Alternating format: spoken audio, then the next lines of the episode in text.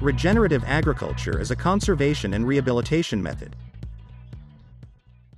From the news desk of Farming Portal and Agri Newsnet, we recorded this audiocast for today. Regenerative agriculture is a conservation and rehabilitation approach to food and farming systems. It focuses on topsoil regeneration, increasing biodiversity, improving the water cycle, enhancing ecosystem services, supporting biosequestration, increasing resilience to climate change, and strengthening the health and vitality of farm soil. Regenerative agriculture is not a specific practice itself. Rather, proponents of regenerative agriculture use a variety of sustainable agriculture techniques in combination. Practices include recycling as much farm waste as possible and adding composted material from sources outside the farm. Regenerative agriculture on small farms and gardens is often based on philosophies like permaculture, agroecology, agroforestry, restoration ecology, keyline design, and holistic management. Large farms are also increasingly adopting such techniques and often use no-till and or reduced-till practices. As soil health improves, input requirements may decrease, and crop yields may increase as soils are more resilient against extreme weather and harbor fewer pests and pathogens.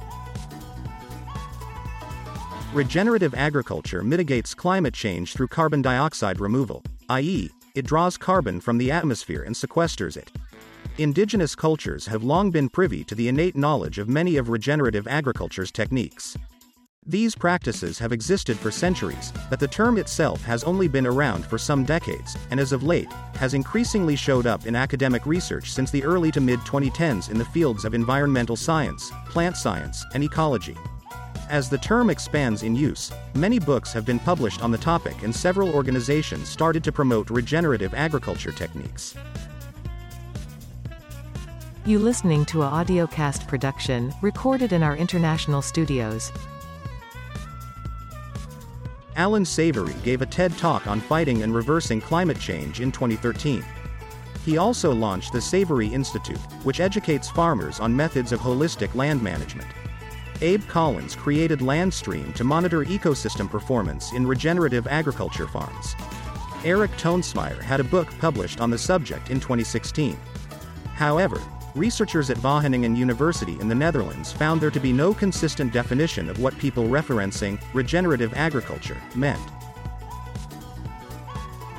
They also found that most of the work around this topic were instead the author's attempt at shaping what regenerative agriculture meant. Founded in 2013, nonprofit Kiss the Ground was one of the first to publicize the term to a broader audience. Today, the group runs a series of media, farmland, education, and policy programs to raise awareness around soil health and support farmers who aim to transition from conventional to regenerative land management practices. The film Kiss the Ground, executive produced by Julian Lennon and Gisele Bündchen and narrated by Woody Harrelson, was released in 2020. Soil Health Academy and Farmers Footprint are among other educational platforms based in the United States. In February 2021, the regenerative agriculture market gained traction after Joe Biden's Secretary of Agriculture Tom Vilsack referred to it during his Senate confirmation hearing.